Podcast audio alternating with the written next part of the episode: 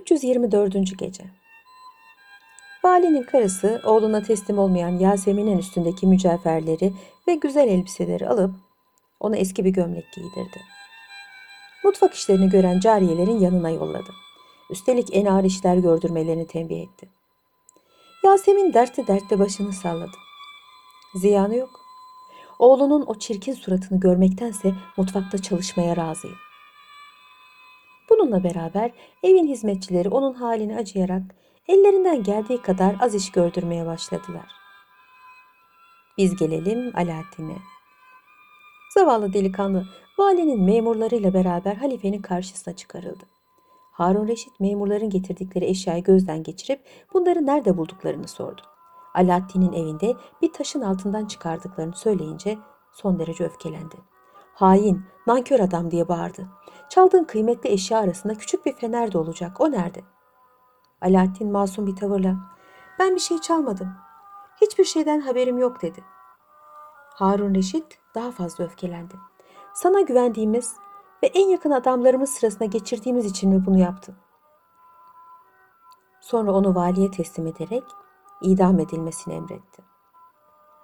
Vali o devrin göreneğine göre Alaaddin'i halka teşhir ederek tellallara işte halifeye hiyanet edip malını çalanın cezası budur diye bağırmalarını emretti. Zavallı Alaaddin korku ve acı içinde hayatının son günlerini yaşıyordu. Sabah olmak üzereydi. Şehrazat burada masalını ara verdi. Ertesi akşam da yeniden şöylece anlatmaya başladı. 325. Gece O sırada arkadaşlarıyla beraber bir bahçede eğlenen halifenin muhafızlarından Ahmet, yanlarına gelen saray sakalarından birinin Alaaddin'in asılacağını söylediğini duydu. Oğlu gibi sevdiği ve koruduğu bu gencin acı hikayesine üzüldü. Yanında oturan Hasan Şuman'a dönerek, bir çare düşün de Alaaddin'i kurtaralım dedi. Hasan ayağa kalktı. Bence o genç günahsızdır. Bir düşmanın oyununa kurban oluyor. Ama ben onu kurtaracağım dedi. Hasan bunu söyledikten sonra hapishaneye gitti. Zindancı başıya asılmaya layık bir mahkum bulup hemen kendisine teslim etmesini istedi. Ortalık ağarmaya başlamıştı. Hükümdar Şehriyar masala ertesi akşam devam edilmesini istedi. Şehrazat da yarıda kalan hikayesine ertesi akşam şöyle devam etti.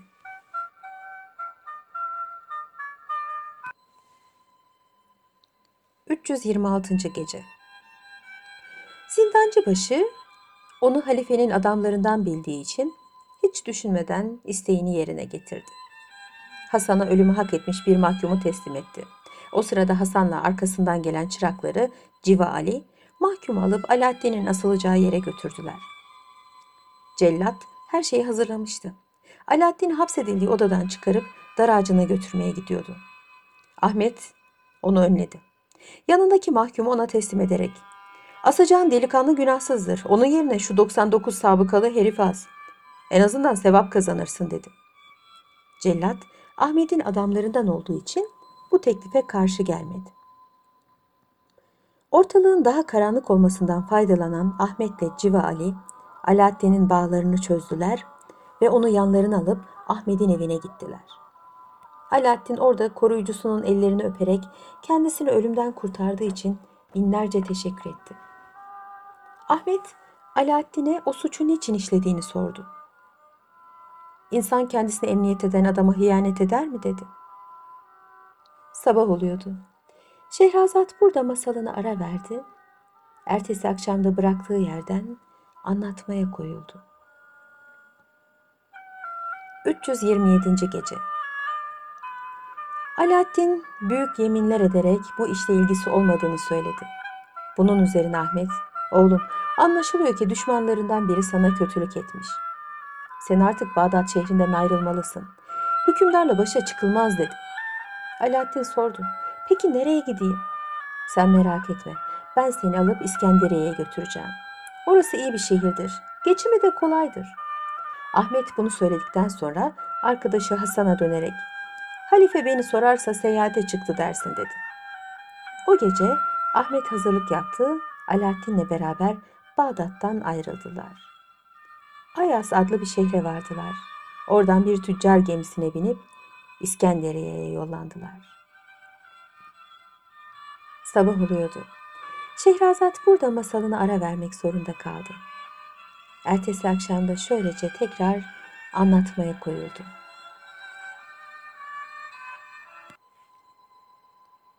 ...328. Gece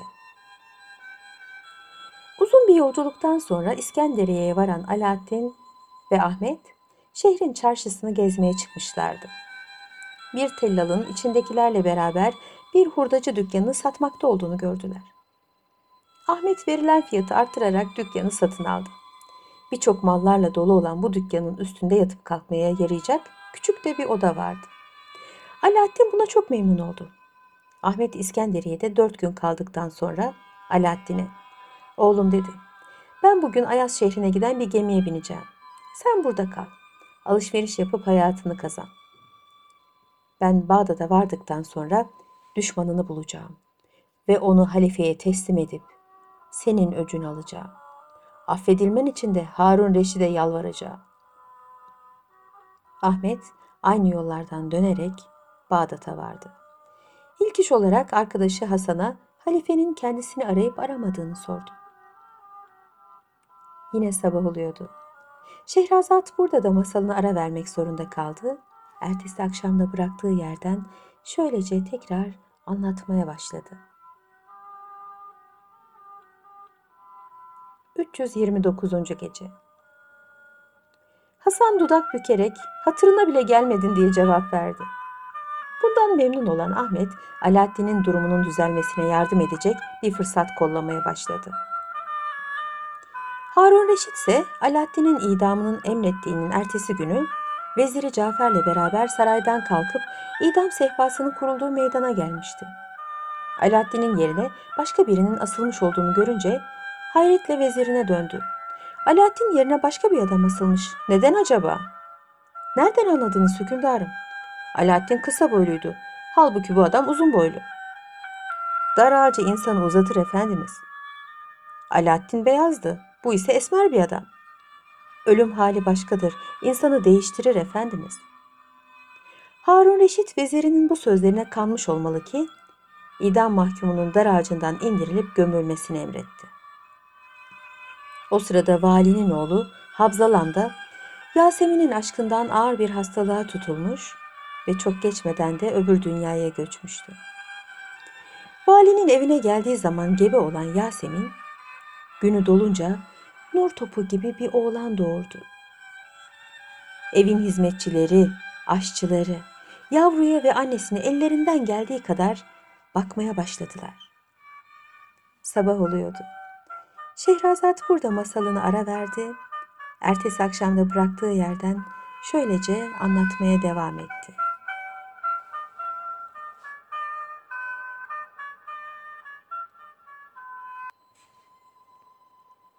330. Gece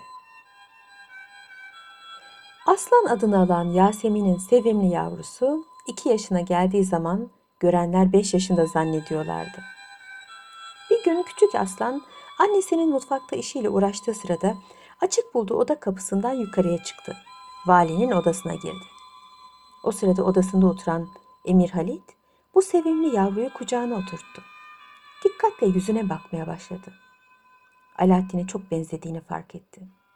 Bu sırada çocuğunun yukarıya çıktığını anlayan Yasemin valinin odasına girdi. Yavru annesini görünce kendini ona attı. Bunun üzerine vali ona bu yavrunun kimin çocuğu olduğunu sordu. Yasemin de efendim dedi. Bu benim oğlumdur. Babası da Alaaddin'dir. Fakat şimdi sizin oğlunuz sayılır. Bu sözlerden memnun olan vali onun babasının adını artık ağzına alma. Çünkü o bir haindi. Çocuğa daima babasının ben olduğumu söyle. Büyüdüğü zaman kendisini valinin oğlu bilsin dedi. O günden sonra da çocukla ilgilenmeye başladı. Kendisine bir öğretmen tuttu. Delikanlılık çağına gelince de ona ata binmeyi ve kılıç kullanmayı öğretti. Aslan sahiden aslan gibi bir delikanlı oldu. Devletin birçok ileri gelen adamlarıyla tanıştı. Bu arada Ahmet Kuma Kum'la da dost oldu. Bir gün onunla beraber meyhaneye gitti. Bir köşeye çekilip oturdular. Ahmet Kumakum yıllarca evvel halifenin sarayından çaldığı feneri çıkardı. Onun sihirli ışığı altında içmeye başladı. Sabah oluyordu. Hükümdar Şehriyar masalı ertesi akşam devam edilmesini istedi. Güzel Şehrazat da yarıda kalan masalını ertesi akşam şöyle devam etti.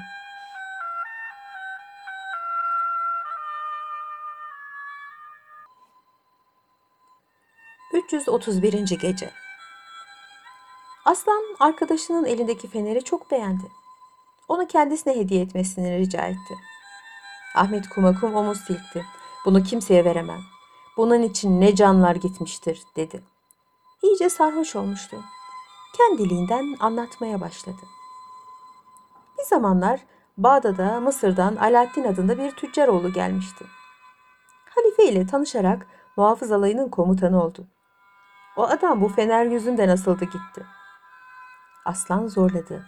Ahmet de bütün olup bitenleri bir bir anlattı. Bunları dikkatle dinleyen aslan kendi kendine herhalde bahsettiği cariye benim annemdir. Asılan adam da babam olacak diye düşündü. Pek üzgün bir halde meyhaneden çıktı. Yolda muhafız Ahmet'le arkadaşı Hasan'a rast geldi.